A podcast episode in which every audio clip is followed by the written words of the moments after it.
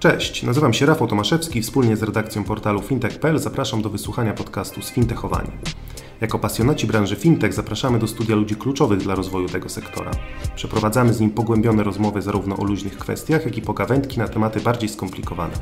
Zajmujemy się wszystkim tym, co w codziennym kontakcie z branżą finansową może umknąć uwadze odbiorców.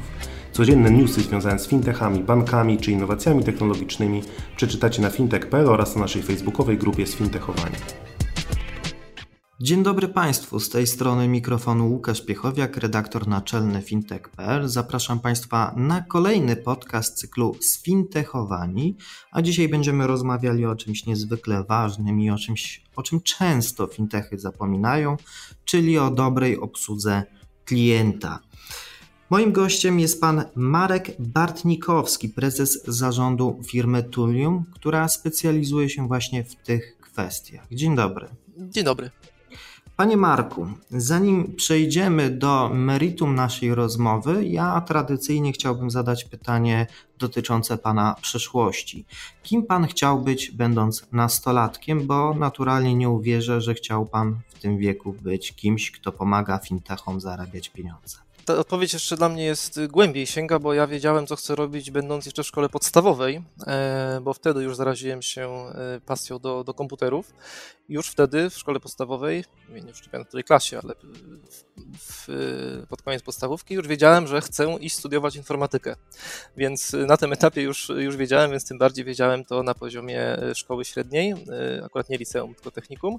I... Ale chyba bardziej produkować gry. A... No tak, programować niż y, oczywiście, natomiast y, no to jakby no, miejsce, w którym jestem obecnie ma ścisły związek z tym, no bo zakładając firmę w 2006 roku y, wtedy no jakby całą orkiestrą, czyli robiłem wszystko łącznie z tym, że pierwszą wersję naszego oprogramowania pisałem, pisałem ja, więc no, a doprowadziło mnie to do, do tego momentu, w którym jestem, gdzie zajmuję się w tej chwili zarządzaniem, a, ale te rzeczy informatyczne wciąż mi są bliskie, bliskie sercu.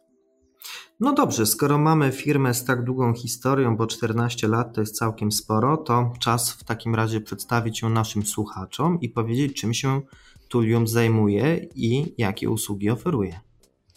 Y, no więc my wspieramy firmy w obsłudze klienta, szeroko rozumianej. Y, znaczy, nasz produkt sam to jest y, system do obsługi klienta, który pozwala obsługiwać klienta w różnych kanałach komunikacji, czyli to jest telefon, jest e-mail, jest chat, teraz dochodzą chatboty, są też SMS-y i cała, całe spektrum obsługi klienta które możemy sobie wyobrazić. No, teraz z trendem w kierunku tych y, rozwoju sztucznej inteligencji, o czym pewnie będziemy jeszcze później mówić. Y, jesteśmy na takim etapie, że jesteśmy, w stanie konkurować y, z największymi firmami mm, w branży na świecie, takimi jak Zendesk czy Freshdesk, ale oprócz tego, że dostarczamy sam system, dostarczamy też takie know-how czyli nie kończymy wsparcia, czyli naszej usługi na tym, że dostarczamy po prostu produkt, który jest produktem sasowym jeszcze, to, to warto dodać, ale również y, dana... Produkt sasowy, czyli? Czas sasowy, czyli świadczony w formie usługi w internecie. Czyli, czyli nie sprzedajemy żadnych y, oprogramowania w pudełku, tylko dostarczamy je w, w formie, y, no, korzystamy go tak jak w przeglądarce internetowej, czyli tak jak korzystamy z Google'a, z Facebooka, y, czy z tego typu programów. Także dla nas jakby produkt sam nie jest samym produktem, tylko dla nas również jest istotne ciągłe wsparcie klienta. Dlatego naszym takim drugim elementem wartości, który jest dla nas bardzo istotny, jest wdrożenie produktu u klienta i jego ciągłe wsparcie. I te kompetencje równie, równie mocno rozwijamy y, jak sam produkt.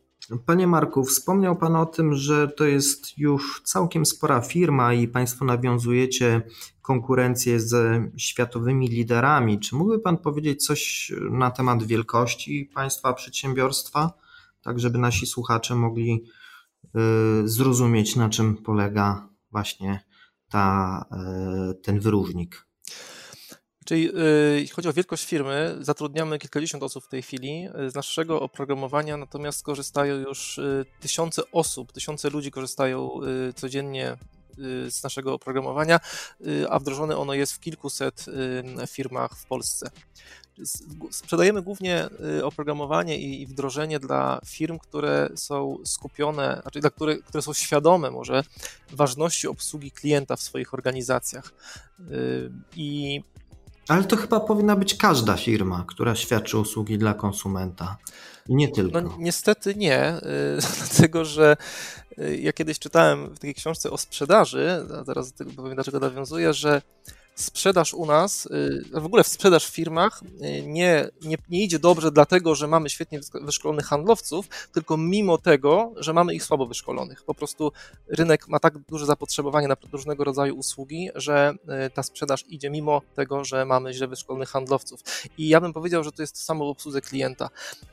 Firmy istnieją na rynku i obsługują tych klientów i nie dlatego, że mają świetnie wyszkolone i przygotowane działy obsługi klienta, tylko dlatego, że tych klientów po prostu mają i jakoś tam ich muszą obsłużyć. Ale niestety jakość tej obsługi cały czas e, pozostawia wiele do życzenia, aczkolwiek trzeba podkreślić, że bardzo dużo zrobiliśmy tu jako, mm, jako Polska, bo wzorujemy się oczywiście na Stanach Zjednoczonych, bo tam ta jakość obsługi jest na najwyższym poziomie i stamtąd czerpiemy wszelkie, e, wszelkie wzorce. Zrobiliśmy dużo, są firmy, które się bardzo mocno wybijają w, tym, w tej obsłudze klienta w Polsce, ale jest jeszcze długa droga droga przed nami. Na szczęście dla nas, dla mnie jako tak, tak osobiście też, ja się cieszę z tego, że widzę jednak trend idący w tym kierunku, że y, świadomości firm coraz większej, że ta obsługa klienta jest, y, jest tak naprawdę kluczowa dla organizacji. Hmm. No dobrze, a co pan rozumie przez stwierdzenie dobra jakość obsługi klienta i jak ją usprawnić w firmie w takim razie? Bo o tym, że ta jakość obsługi w Polsce ona dynamicznie się poprawia, to chyba mamy tego świadomość. Y, ten popyt wewnętrzny, konsumpcjonizm, który jest w Polsce, on bardzo wyraźnie wręcz y, sugeruje, że jest duże zapotrzebowanie na wyspecjalizowane usługi w tym zakresie tak, żeby jednak ci klienci nam prędzej czy później nie rezygnowali, bo po co mają się przebijać na przykład przez call center przez wiele, wiele godzin. Niektórzy wolą odpuścić taką usługę. No dobrze, czyli wracając do, do pytania, co pan rozumie przez dobrą obsługę klienta? No, dobra obsługa jest wtedy, kiedy klient na każdym etapie jakiejkolwiek interakcji z firmą y, czuje, że jest traktowany jako ktoś ważny tak w takim bardzo dużym, e, dużym ogólnieniu, ja bym tak to zdefiniował. E, to się przekłada na, na szereg takich interakcji, które, które klient ma z naszą firmą, bo to jest, to jest interakcja od momentu, kiedy on pierwszy raz wejdzie na stronę i widzi, że ta strona jest, jest wygodna w obsłudze, tak? czyli tutaj wchodzimy w takie kwestie nawet projektowe dotyczące user experience tego, tego klienta, poprzez nie wiem, sposób prezentacji produktów, poprzez sposób i łatwość zakupu, tak? Tutaj wchodzi też nasz, nasz fintech, kiedy ma, możemy łatwo i szybko zrealizować na przykład płatność w takim sklepie internetowym bez wypełniania, nie wiem, 20, 20 raz jakiegoś formularza z danymi.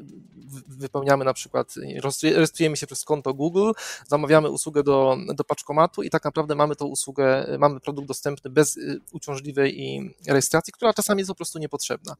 Nienawidzę tego, powiem no to, to kwestia właśnie też być może, być może pokolenia, z którego, z którego jesteśmy. Znaczy, bo niektórzy niektórzy y, są przyzwyczajeni do uzupełniania takich długich formularzy. Ja też tego nie lubię. Mm, ale młodzi ludzie y, to w, no w ogóle sobie tego nie wyobrażają, żeby, żeby uzupełniać te dane, które. No ale to jest coraz rzadsze i, i coraz. Szczerze mówiąc, marzę o takiej cyfrowej tożsamości, że tylko klik i już mam spokój, nie muszę wypełniać danych adresowych, imienia, nazwiska, PESEL-u, to, to wszystko to jest zabójstwo każdego procesu dzisiaj dla mnie, zwłaszcza, że z najnowszych badanych, które były publikowane na początku tego roku wynika, że przeciętny użytkownik z, e, w aplikacjach mobilnych telefonu ma już ponad 30 zainstalowanych, z których korzysta aktywnie, czyli przynajmniej raz w miesiącu. I ta liczba nam dynamicznie rośnie, więc tymi usługami w internecie i nie tylko jest coraz coraz więcej jest tych klientów i ten problem rejestracyjny, ewidencyjny i tej obsługi on będzie cały czas się rozwijał. No dobrze, a jak możemy usprawnić obsługę klienta w firmie i tutaj przewrotnie, biorąc pod uwagę, że przyjmuje się, że chatboty to przyszłość?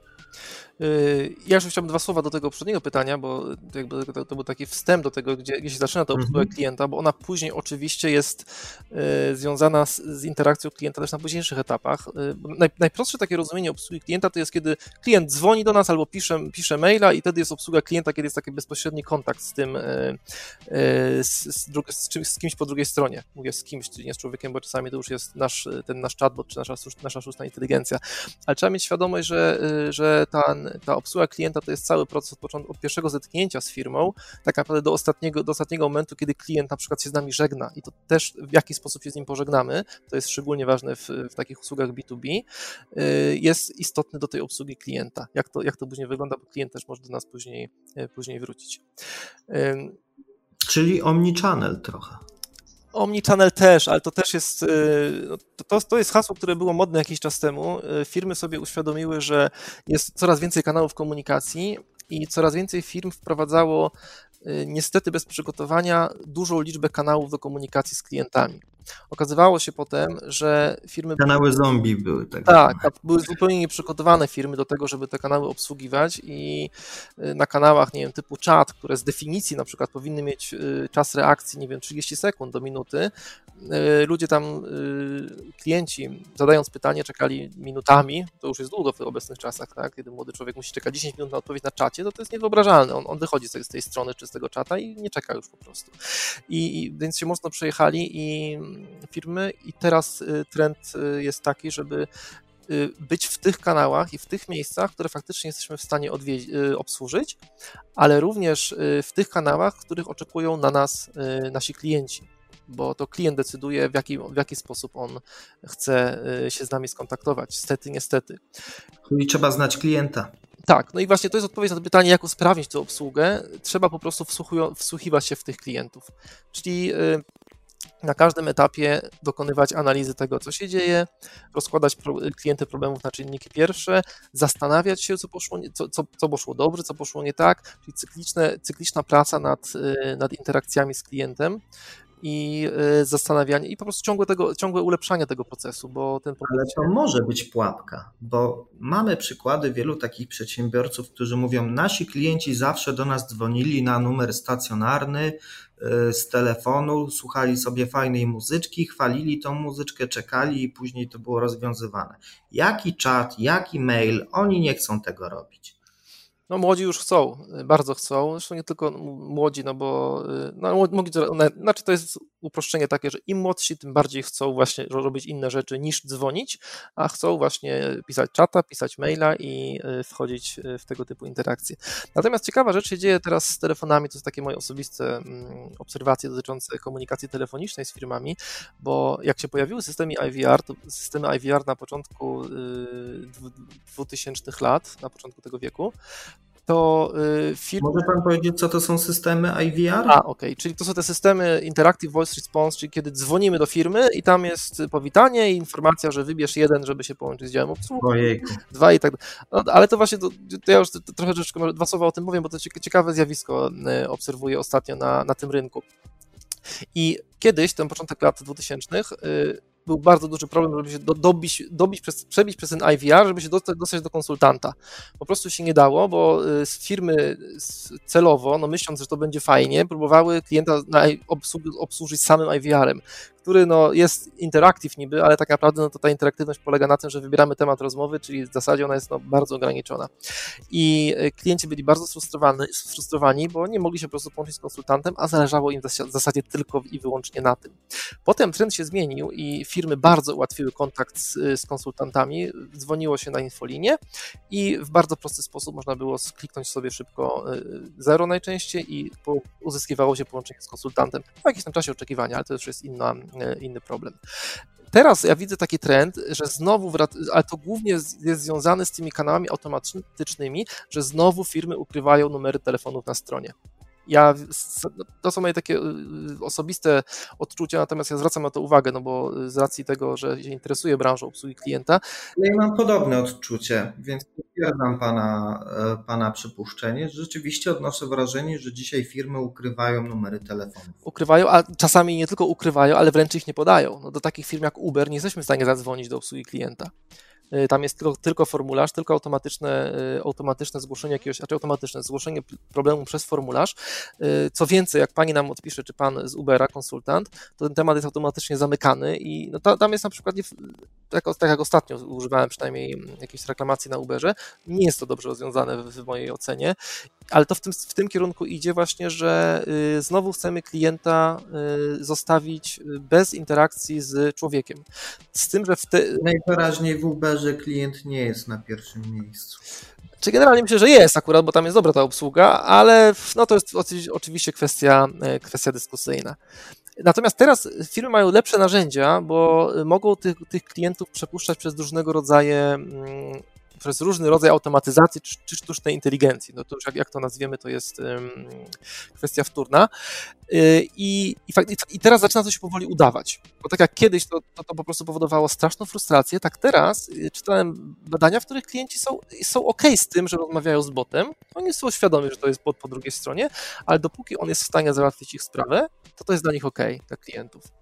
Więc to, to, to przestaje być czymś złym, to, że to po drugiej stronie nie, jest, nie ma człowieka I, i pewnie stąd trend, żeby tego człowieka eliminować. My sami robimy wdrożenia, w których nasi klienci mówią, słuchajcie, potrzebujemy takie takie rozwiązanie, żeby ograniczyć liczbę e, telefonów czy maili do konsultantów, żeby to automat mógł odpowiedzieć, żeby na czacie automat mógł coś załatwić sprawę, jakiś chatbot. Więc taki jest trend, ale on się będzie wzmacniał i on y, spowoduje, że na przykład takie są przewidywania, bodajże, pamiętam raport chyba Gartnera czytałem, który przewiduje, że do końca 2025 roku to 95% interakcji z biurami obsługi klienta to będą interakcje wyłącznie automatyczne. Więc y, no, taki kierunek, y, znaczy taki, taki trend jest i z nim nie, nie da się walczyć po prostu. Takie... No tak, ale w przypadku 90 pewnie procent, e, a może i nawet więcej kontaktów, to jest to kontakt w prostej sprawie, który można zautomatyzować to ta ostatnia mila, te 3-4%, gdzie ktoś ma naprawdę jakiś y, kłopot y, wymykający się poza drzewko problemów, które zostało wcześniej opracowane, to, to są najważniejsi klienci i oni chyba będą ciągle potrzebowali interakcji z człowiekiem. Znaczy, nie sądzę, że są najważniejsi. Mają trudniejsze sprawy, czy, czy, czy, czy tutaj wagąłbym, raczej ważyłbym, czy są ważniejsi, czy nie, trudno powiedzieć. Natomiast no, to jest. Może inaczej, nie najważniejsi klienci, ale najbardziej obciążeni i sfrustrowani, którym należałoby, należałoby jednak tej uwagi poświęcić trochę więcej, nie odpuszczać, bo to jednak. Oczywiście, dlatego. dlatego przewagi rynkowe. Dokładnie tak, ale dlatego też trend jest taki, że w momencie, kiedy konsultantowi nie uda się rozwiązać tej sprawy, przepraszam, bo chatbotowi, sztucznej inteligencji, powiedzmy tak ogólnie, nie, da się, nie uda się rozwiązać sprawy e, klienta, to klient jest natychmiast kierowany do konsultanta, do żywego człowieka. Więc ja podejrzewam, zresztą to takie wymysły, że to się nie zmieni z tym, że tych ludzi po drugiej stronie będzie coraz mniej, bo ten, ten nasz automat będzie w stanie obsłużyć coraz więcej case'ów po prostu, przypadków. Czy fintechy rozumieją potrzebę rozwijania skutecznej obsługi klienta? Ja czasami mam takie wrażenie, że y, niektóre startupy, czy już nawet większe firmy cały czas uważają, że wystarczy mieć dobry produkt, który jest tworzony, kreowany w taki sposób, że teoretycznie nie wymaga żadnej obsługi. E, jak w Netflixie model subskrypcyjny płacisz, masz, nie płacisz, nie ma, wszystko jest proste. A potem okazuje się, że to nieprawda, bo jednak mówimy o sektorze usług finansowych. I zawsze pojawia się jakiś problem, zawsze pojawia się jakieś pytanie, i ta obsługa klienta musi być stworzona. Z, nawet z mojej obserwacji wynika, że firmy, które mają złą obsługę klienta, ewentualnie nie przywiązują do niej wagi, tak naprawdę odbierają sobie możliwość jakiegokolwiek rozwoju. No tak, jeśli chodzi o fintechy, to tak jak y, Pan powiedział, mamy taki, mamy taki trend, że starają się, no szczególnie te startupy, czyli młode firmy, y, tak budować tę aplikację, tak y, ten produkt dostarczać, żeby faktycznie zminimalizować, jeśli nie w ogóle wykluczyć interakcję ze, swoimi, ze, swoj, ze swoim działem obsługi klienta. Być może tych działów obsługi klienta jako takich w ogóle nie mają. Więc to jest na pewno trend, który możemy zauważać, zauważyć w takich, no choćby w takich aplikacjach właśnie jak wspomniany Uber, czy Netflix, czy, czy, czy Lime do, do wypożyczania hulajnóg i pewnie, czy, czy na przykład Revolut do, do kart kredytowych, no, no wiadomo do czego jest Revolut, do płatności tych internetowych. Ale Revolut ma świetną obsługę klienta. E, Okej, okay, a tutaj do nich jeszcze nie, nie, nie dzwoniłem. Nie testowałem. Mają, mają świetną. Tu muszę, muszę ich obronić. Inne firmy to ciężko jest mi powiedzieć. Okay, no dobrze, a się pan ze stwierdzeniem, że fintechy ro, niektóre przynajmniej rozumieją potrzeba, potrzebę rozwijania skutecznej obsługi klienta ale na razie są dopiero na początku tego zrozumienia chyba. Znaczy, tak, bo jeśli chodzi o, y, no właśnie, jak to się dalej rozwija, no bo Revolut już nie jest takim startupem, to jest duża firma i, i tam na pewno też, też, też to wszystko jest, y, dynamicznie się dzieje. Dla mnie takim fajnym przykładem, jak to się potoczyło, to jest no, najlepszy przykład chyba z, z branży, czyli firma Google. Kiedyś y, znaczy mi się do niedawna wydawało, że no do Google się w ogóle nie ma czegoś takiego jak biuro, biuro obsługi klienta w Google a już na pewno nie dla klientów indywidualnych. No i y, jakże się, my mamy jak opiekuna swojego, ale dlatego, że mamy, że płacimy do AdWords jakieś tam kwoty znaczne co miesiąc, więc mamy opiekuna AdWordsowego i pewnie on też tam, nie korzystamy z tej, z tej pomocy, ale e, pewnie by się dało. Okazało się, że ostatnio kolega zakładał e, jakąś stronę internet, coś bardzo prostego robił sobie w Google i nie mógł sobie poradzić i okazało się, że no, y, obsługa klienta w tak dużej firmie, w tak prostej usłudze darmowej, co podkreślam, była po prostu znakomita. Kiedy on założył zgłoszenie tam u nich, y, od razu była odpowiedź, od razu też kontakt telefoniczny bez żadnego problemu z konsultantami, więc y, prędzej czy później firmy dojrzewają do tego, nawet tak gigantyczne, taki, tacy giganci z tak dobrą dokumentacją jak, jak, i tak niezawodną usługą jak Google, do tego, że, że to jest potrzebne, więc y, to pewnie będzie taki trend, czy to jest bardziej automatyczne, czy, mniej, no to już jest osobna kwestia, ale na pewno dojrzewają, dojrzewają firmy do tego, że no nie da się budować firmy bez obsługi, bez bardzo dobrej obsługi klienta, bardzo dobrej firmy. To jest ciekawe, co Pan wspomniał, bo y, jest jakimś istotnym elementem budowania przewagi rynkowej i obsługa klienta, w mojej opinii, nawet w, wśród podmiotów, które wydaje się, że mają produkt banalny, prosty i wręcz darmowy, to jest e, element, na którym chyba nie powinno się oszczędzać, e, ale to wcale nie znaczy, że nie można go usprawniać, optymalizować i sprawiać, żeby był coraz lepszy. I w związku z tą krótką inwokacją ja zadaję w zasadzie przedostatnie pytanie związane z Państwa przyszłością, a mianowicie o plany na najbliższy czas i czym Państwa firma chciałaby zaskoczyć rynek no to jest ciekawe pytanie, bo y, tak naprawdę my w tej chwili, czyli 14 lat po tym, jak się, jak firma powstała, właściwie jesteśmy zupełnie inną firmą niż byliśmy te 14 lat temu. I to, i to jest chyba taka, taka cecha firm y, działających w tych nowych technologiach, że my do końca nie, nie, nie wiemy, czy, co, co, my, co my będziemy robić za te parę lat. A wynika to, ma zawsze mieliśmy taką, mm, y, znaczy od jakiegoś czasu, może nie zawsze, ale po kilku latach, y, kiedy firma już istniała na rynku, mieliśmy z, z tyłu głowy, zawsze powtarzaliśmy taką, taką, taką mantrę, że musimy robić wszystko, żeby nie zostać takim prostym producentem centralek telefonicznych. Bo na rynku, jak myśmy otwierali naszą działalność w 2006 roku, to konkurowaliśmy z firmami, które dostarczają centrale telefoniczne. Teraz to w ogóle jest y, branża już tak, y, tak niż, to bardzo niszowa ta branża, już właściwie nie istnieją prawie centrale telefoniczne i każda świadoma firma y, taki produkt ma po prostu online czyli nie ma centrali w telefonicznej firmie, tylko ma online'ową, e, VoIPową, VoIPowy system dostarczany przez jakiegoś, jakiegoś producenta. I my zawsze sobie właśnie mówimy o tym, że ok, no my nie możemy zostać, e, nie możemy się zrobić taką starą centralką telefoniczną z lat 80., a żeby tak się wydarzyło, to my musimy po prostu podążać za, za, za światowymi trendami, co, co też robimy.